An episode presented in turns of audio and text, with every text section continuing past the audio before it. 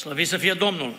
Frați și surori, dragi prieteni, în mod respectuos, vă invit să deschidem la pagina 665 și citim din cartea Proverbele sau Pildele lui Solomon, capitolul 27, ultimele două versete, și anume versetul 26 și 27. Așadar, ascultăm din Proverbe, capitolul 27, începând cu versetul 26, unde Scriptura spune Miei sunt pentru îmbrăcăminte și țapii pentru plata ogorului. Laptele caprelor ți ajunge pentru hrana ta, a casei tale și pentru întreținerea slujnicilor tale. Amin. Amin.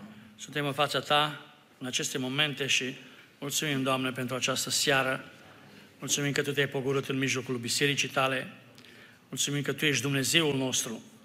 Te rugăm în continuare să ne binecuvântezi, Doamne. Amin. Te rugăm, binecuvântează acest cuvânt în mintea noastră. Amin. Binecuvântează-l în inima noastră, Doamne. Binecuvântează-l în voința noastră, Doamne. Umple-ne cu Duhul Tău cel Sfânt. Vorbește, Doamne, căci robii Tăi ascultă. Amin. Luați loc. Aș vrea să vă salut, Domnul să vă binecuvânteze. Vreau, înainte de a încerca să abordăm acest cuvânt din Sfânta Scriptură, să ne uităm la câteva versete, mai întâi la Cartea Numeri, capitolul 18 și versetul 17, deci Numeri, capitolul 18 și versetul 17, unde spune în felul următor. Dar să nu lași să se răscumpere întâiul născut al vacii, nici întâiul născut al loii, nici întâiul născut al caprei. Acestea, atenție, și vreau să subliniez asta și să reținem, sunt lucruri sfinte. Adică și mielul și iedul în fața lui Dumnezeu erau lucruri sfinte, cum zice aici. Adică puteai să le aduci ca jerfă înaintea lui Dumnezeu. Sângele lor, spune în continuare, să-l stropești pe altar și să le arzi grăsimea. Aceasta va fi o jerfă mistuită de foc, de un miros plăcut Domnului. Așadar, vreau să reținem această subliniere, și anume că atunci când cineva aducea jerfă, ori aducea un miel, ori aduceai un ied, înaintea lui Dumnezeu era același lucru. Nu aveai voie să răscumperi întâiul născut. Adică ce înseamnă? Întâiul născut întotdeauna trebuia adus lui Dumnezeu. Pentru că Dumnezeu merită jertfa noastră, merită închinarea noastră, Dumnezeu merită totul. Slăvit să fie numele Domnului. Amin. Noastră știți că în vechime, la cort și mai târziu la templu, când cineva se ducea să se închine lui Dumnezeu, lua mielul sau iedul, se ducea la cortul întâlnirii, punea mâna pe capul acelui animal și acolo se întâmpla un transfer de vină, și anume vinovăția omului trecea asupra mielului sau asupra iedului și nevinovăția acelui animal trecea asupra omului. Și astfel, păcatele omului erau acoperite.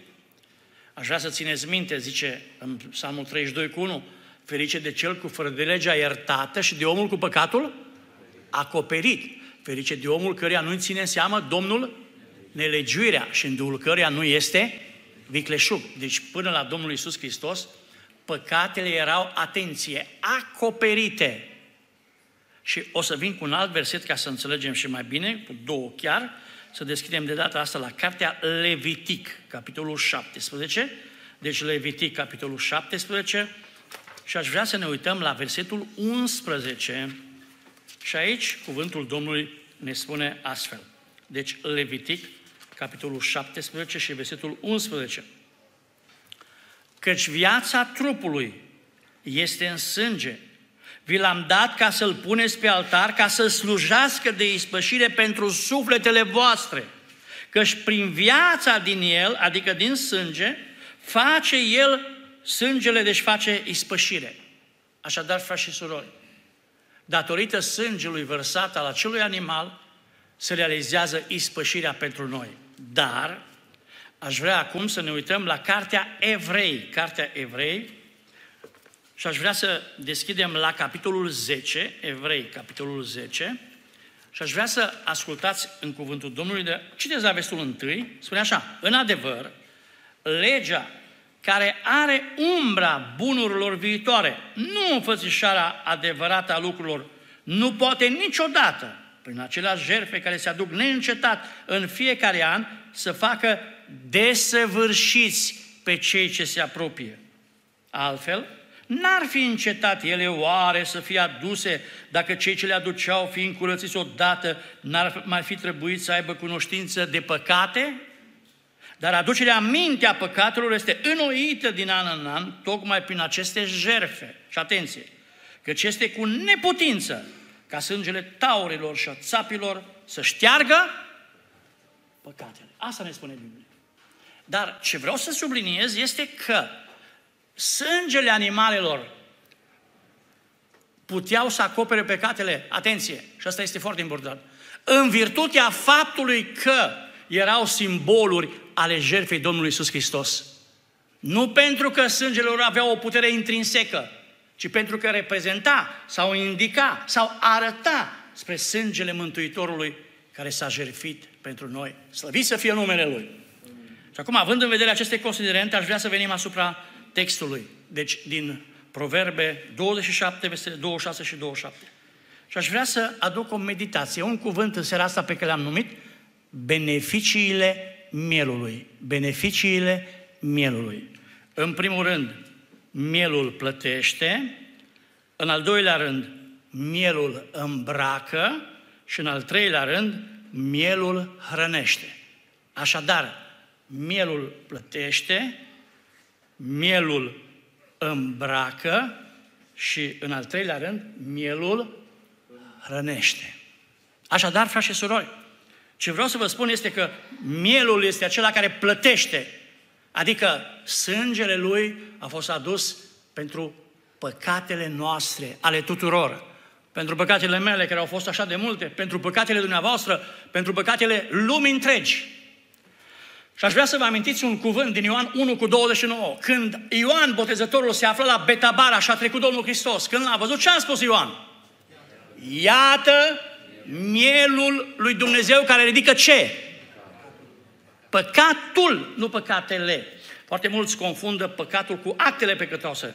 Minciuna, desfrâu și așa mai departe reprezintă acte păcătoase. Păcatul în, în esență înseamnă separare de Dumnezeu cel viu.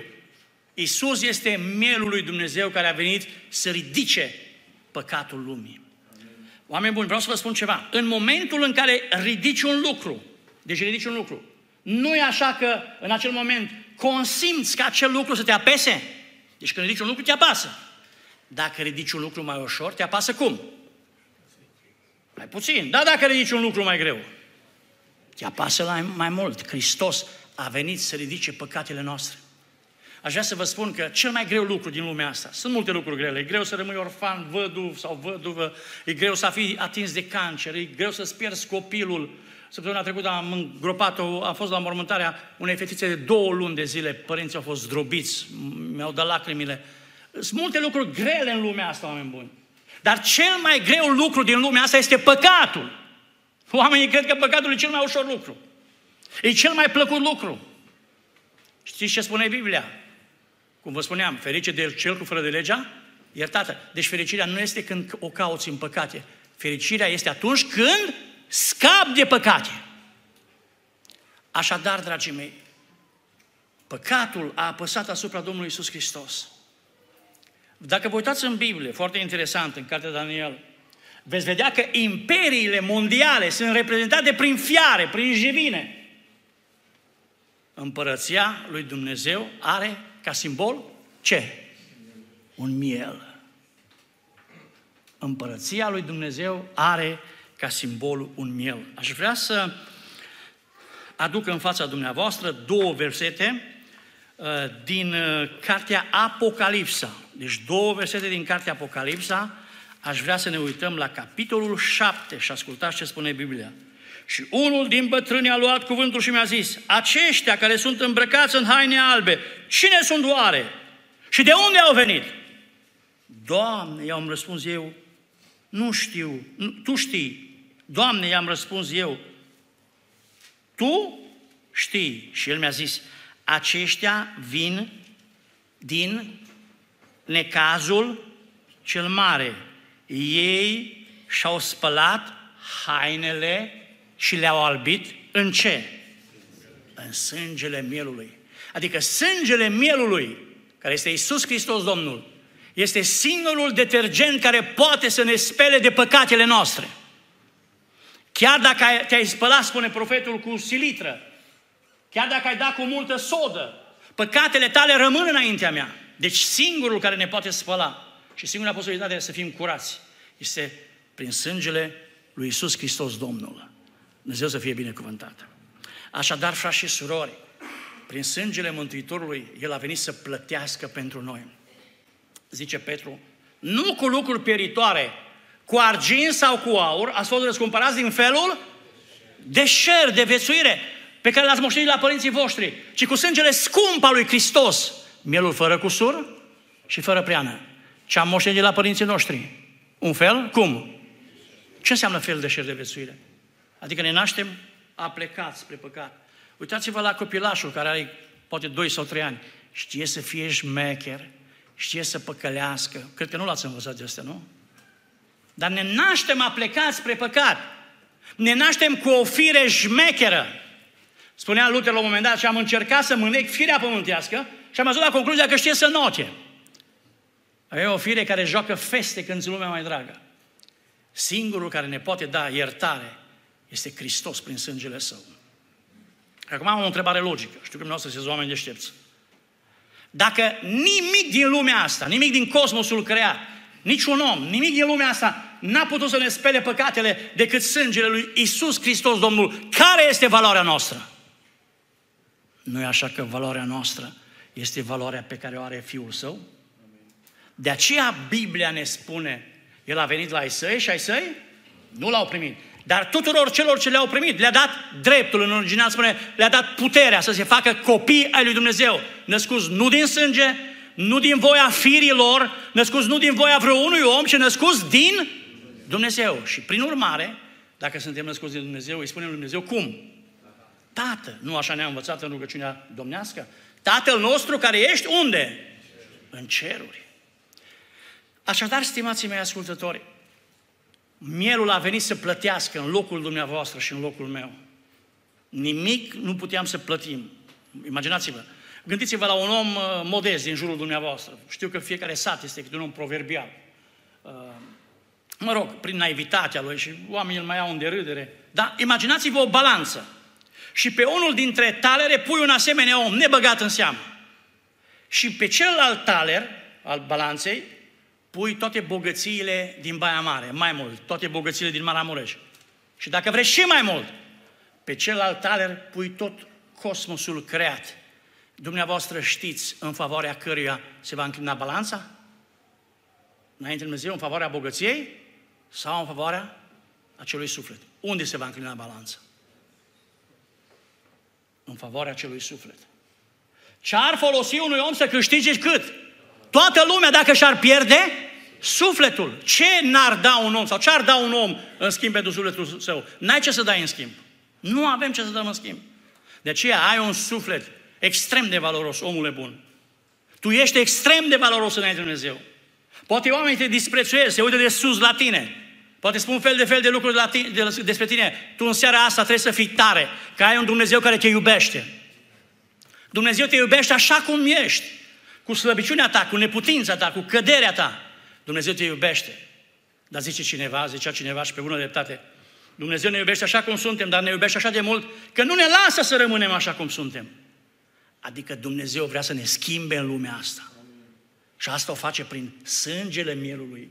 Ne curăță păcatele noastre, ne spală din păcatele noastre. Apoi, nu numai că uh, mielul plătește, dar mielul îmbracă oameni buni. Aș vrea să vă spun că Isus este mielul lui Dumnezeu care a venit să ne îmbrace. Zice la Isaia 61 cu 10, Mă bucur în Domnul și sufletul meu este plin de veselie, că m-a îmbrăcat în hainele mântuirii și m-a acoperit cu mantaua izbăvirii ca pe un mire împodobit cu o cunună împărătească și ca pe o mireasă împodobită cu sculele ei. Adică atunci când te întorci la Dumnezeu, când te întorci la Hristos, când vii la mielul lui Dumnezeu, care ridică păcatul lumii, nu numai că o plătit pentru tine, vreau să vă atrag atenția și să vă spun că El a plătit și ultima rată pentru noi. O singură rată, nu eram în stare să o plătim, pentru că prețul era imens. Hristos a plătit și ultima rată. Slăvit să fie numele Lui.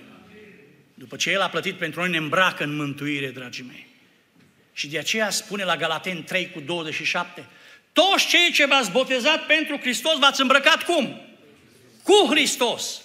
Adică te botezi nu ca să te ajute biserica, te botezi nu ca să te însori sau să te măriți, te botezi pentru Hristos. Și când o faci pentru Hristos, te îmbraci cu Hristos. Dumnezeu să fie binecuvântat. Amin. Și de obicei când cineva îmbracă o haină, de obicei haina acoperă defectele trupului. Când uh, ai un pic de burtă, adică nu, nu gras, uh, să nu jignesc pe nimeni, adică are viitorul în față. Nu, pentru foarte mulți viitorul e steril. uh, omul îmbracă o haină de culoare închisă, nu? Haina albă sau albul dă senzația de spațialitate. Dar când îmbraci o haină neagră, te arată mai slab, nu? Contează și modul în care este croit o haină. Când îi îmbraci o haină mai largă, nu ți iese în evidență așa de mult monumentul personalității, nu? Deci haina acoperă defectele trupului. Când eram la seminar, eram pe ultima fază și noi am fost trei în an, aveam 12 profesori și eram prieteni cu frață și sorul din corul din fabric, din Timișoara. Și ei s-au gândit să ne facă la toți același costum, cumpărat aceeași cămașă, cravată, aceiași pantofi. Și mergeam, ziceau ei, că au un croitor care lucra, nu știu pentru cine, din Comerțul Central, în fine. Fiecare își laudă uh, pe cei din jurul lor. Dar condiția era să mergem câte unul în fiecare duminică. Și predicam și dimineața și seara. Și ei, preț de câteva săptămâni sau luni, au avut predicator asigurat. Predicam și dimineața și seara. Două predici, urma celălalt. Și când a venit rândul să ajung la croitor, ce către mine, domnule, te rog frumos să stai în poziția de drept. Am zâmbit. Bă, dar mă gândeam în mine și la croitor de stai în poziția de drept. Și nu, domnule, vorbesc foarte serios. O văzut că am zâmbit. Ce foarte serios vorbesc. Că de obicei, și am dat dreptate după aceea, de obicei un om are un umăr mai jos decât altul. Și știți că e foarte adevărat, nici urechile nu sunt la fel. Nici plămânii nu sunt la fel, nu? Frate medică, plămânul din dreptul inimii mai mică, să încapă inima. Deci nu sunt la fel. Și zice, eu mă uit cu atenție și unde văd că umărul e mai jos, introduc mai mult alt material. Și când îmbraci haina, apare drept înaintea oamenilor. Mama mea avea o vorbă și spunea, haina îl face pe om om. Sau haina te poate face neom. Să știți că e adevărat, te poate face și neom. Așadar, frați și surori, mielul ne îmbracă. Asta e foarte important. Aș vrea să vă aduc aminte că a fost o femeie credincioasă. Soțul ei se numea Isaac și ea se numea Rebecca. A avut doi fii. Erau gemeni. Nu-i chema Matei și Luca, ci chema Esau și Iacov. Și într-o zi zice tata, avea ochii tulburi, era bătrân. Ăsta, auzi, Esau, vino aici. Tata ținea mai mult la Esau, că era vânător. Și când vinea de la vânat, făcea o mâncare adevărată. Până astăzi, când mănânci mâncarea de vânat, e foarte bună, nu? Gustos. Și ălalt, Iacov era cu maică sa, stătea mult acasă. Vreau să spun în paranteză că binecuvântarea nu e pentru ăla care hălăduiește departe de casă. Totdeauna binecuvântarea e pentru ăla care e în casă, în casa lui Dumnezeu. Bine ar fi să fim în casa lui Dumnezeu și marța, și joia, și duminica. Acolo e binecuvântarea. Vreau să închid paranteza. Și zice Isaac, Isaac, Isaac du-te, prinde vânat, întoarce și fă o mâncare gustoasă. Pentru că vreau să te binecuvântez. Isaac avea o taină, precum avea tatălui. Și anume că în lumea asta se va naște un salvator. Și vroia să-l, să-l pregătească, să-l pregătească pentru Esau, pentru asta. Și Esau a înțeles, a pregătit, a luat armele, a plecat și a auzit mama. Să știți că mama când copiii erau în pântecele ei, sau la un moment dat s-au războit în pântecele mame. Și s-au întristat mama. Ce se întâmplă că se bat? E acolo, din pântece se bat. Ce se vor întâmpla cu ei când vor fi afară și vor fi oameni mari? Și s-au dus la proroc. Și zice proroc, auzi? Să știi că în pântecele tău sunt două neamuri. Dar ăl mai mare va sluji celui mai mic. Și când s-a născut, s-a născut Esau și Iacob, bietul Iacob, ce făcea? Să ținea de călcâiul fratelui său. Altfel spus, s-a născut sub călcâiul fratelui său. În vechime, când un împărat era bilitor, semnul de umilire totală era că pe cel învins îl trântea pe pământ, de pământ și își punea călcâiul pe grumazul lui. Cam așa s-a născut Iacov, sub călcâiul fratelui său. Vreau să vă spun că prin femeie a venit păcatul în lume. De atunci, femeia a simțit nevoia să mai aibă șansa încă o dată să asculte de Dumnezeu. Uitați-vă în Biblie, femeile după aceea credincioase joacă un rol important. Și Rebecca simți nevoia să mai asculte odată de Dumnezeu și spune, fiule, uite ce vrea tatăl tău. Eu nu-s de acord cu asta. I-a ținut minte prorocia. Vreau ca tu să te duci în turmă, să-mi aduci doiez. Eu îi vă pregăti o mâncare gustoasă după cum îi place tatălui tău. Te vei deghiza în hainele fratelui tău.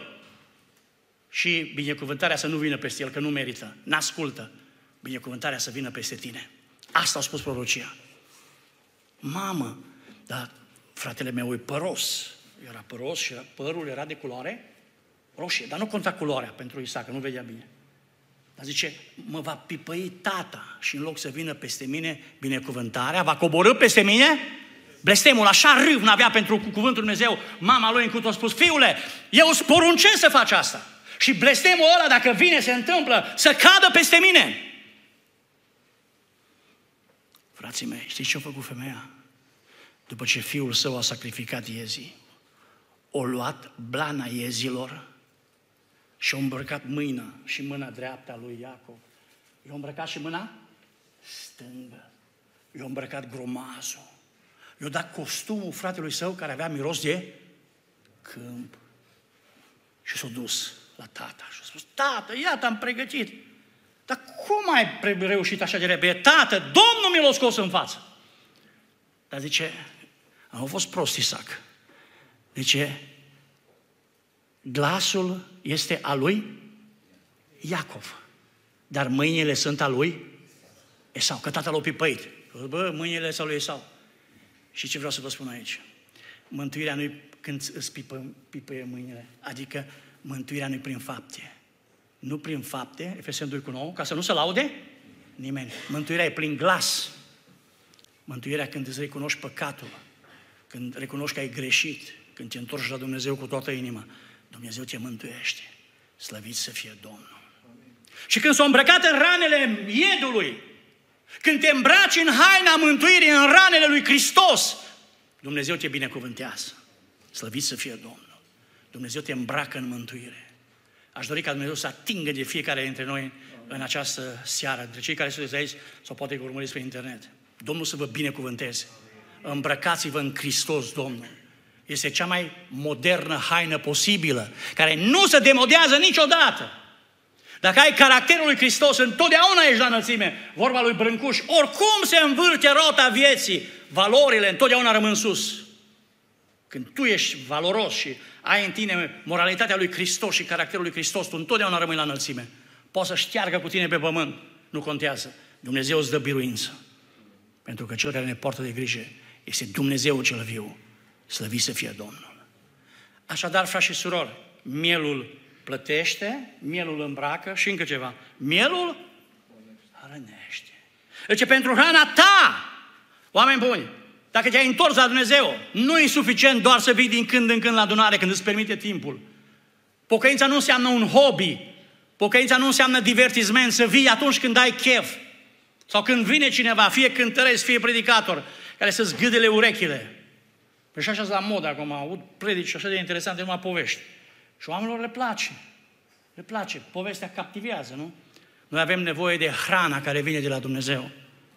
Zice Biblia că uh, voi v-ați rănit cu lapte, nu cu bucate tare. Trebuie să vină vremea în viața noastră când să ne hrănim cu bucate tare. Și în Evrei 5, 12, 13 spune, bucatele tare sunt cuvinte despre neprihănire. Adică trebuie să vorbești despre neprihănire, să trăiești în neprihănire. Trebuie să ne placă cuvântul Dumnezeu, trebuie să acceptăm cuvântul Dumnezeu. Deci tu, fiecare, eu și dumneavoastră, trebuie să ne hrănim. Hrana ta. Și uitați ce spune în continuare. Acasei tale. Adică nu e suficient să te hrănești pe tine să ai timp de studiu din Biblie, să ai timp de rugăciune, ci trebuie să fii interesat ce se întâmplă cu copiii tăi. Dregătoria de părinte este una dintre cele mai grele. Primul dască la unui copil, primul care brodează în sufletul lui și în viața lui, lucru care rămân pentru totdeauna este mama și tata. De slujba de părinte nu este o chestiune doar biologică, ci este o chestiune de pe viață și pe moarte. Noi trebuie copiii noștri să-i aducem să-L cunoască pe Dumnezeu și să crească spiritual. Doamne, ajută-ne la asta. Sunt unii care nu se îngrijesc ei, numai de casa lor. Am întâlnit frați, poate că nu zi la Maranata, că ăștia mai pocăiți un pic, dar care dimineața, duminică dimineața, își iau familia, își aduc familia, oprește mașina în fața bisericii, familia se dă jos, soția cu pruncii și el merge în târgul de mașini vede ce e în târgul de mașini, vede cum evoluează prețurile, când trebuie să cumpere. Adică să hrănește, să îngrijește de familia lui, de casa lui, dar nu să îngrijește de el. Frați și surori, trebuie să te îngrijești de tine, de casa ta. Doamne, ajută-ne la asta. Și încă ceva. Și pentru întreținerea slujnicilor tale. Adică noi trebuie să spunem și altora despre Dumnezeu. Mie îmi place să spun, omul nu este încheiat cu ghilimele de rigoare când el se pocăiește. Nu. Ci atunci când îl întoarce pe fratele său. Noi suntem chemați ca să-L întoarcem pe altul la Dumnezeu, să-i spunem despre Dumnezeu. Trebuie să ne îndeletnicim cu predicarea cuvântului. Chiar dacă n-ai șansa să vii la Amvon, vreau să stați liniștiți, nu e cea mai mare binecuvântare să vii la Amvon. Cea mai mare binecuvântare este să predici Evanghelia acolo unde te afli. De la persoană la persoană. Nu contează. Nu contează popularitatea. Din perspectiva lui Dumnezeu asta nu înseamnă nimic. Nu contează like-urile sau alte lucruri. Contează să predici cuvântul lui Dumnezeu. Și dacă e cazul, vorba lui Francesc de Assisi, să folosești și cuvinte. Pentru că ceea ce ești, vorbești așa de tare, că nu se mai aude ceea ce spui. De aceea, fraților, aș vrea să vă spun că mielul nu numai că ți aduce libertate. Vă amintiți că în, când poporul evreu se afla în captivitatea egipteană, a fost o minune. Este prima rebeliune a unui popor de sclavi din istorie. Să scoți un popor de sclavi în vremea aceea era imposibil. Dar acel popor avea ca și conducător pe Dumnezeu cel viu. Și zice că cu patru zile înainte trebuia să achiziționeze un miel, să-l ții acasă patru zile. Uh, vă dați seama, dar nu știu dacă ați avut așa, să ai un miel acasă patru zile, să fie cu copiii prin curte sau în casă. Pur și simplu îl îndrăgești.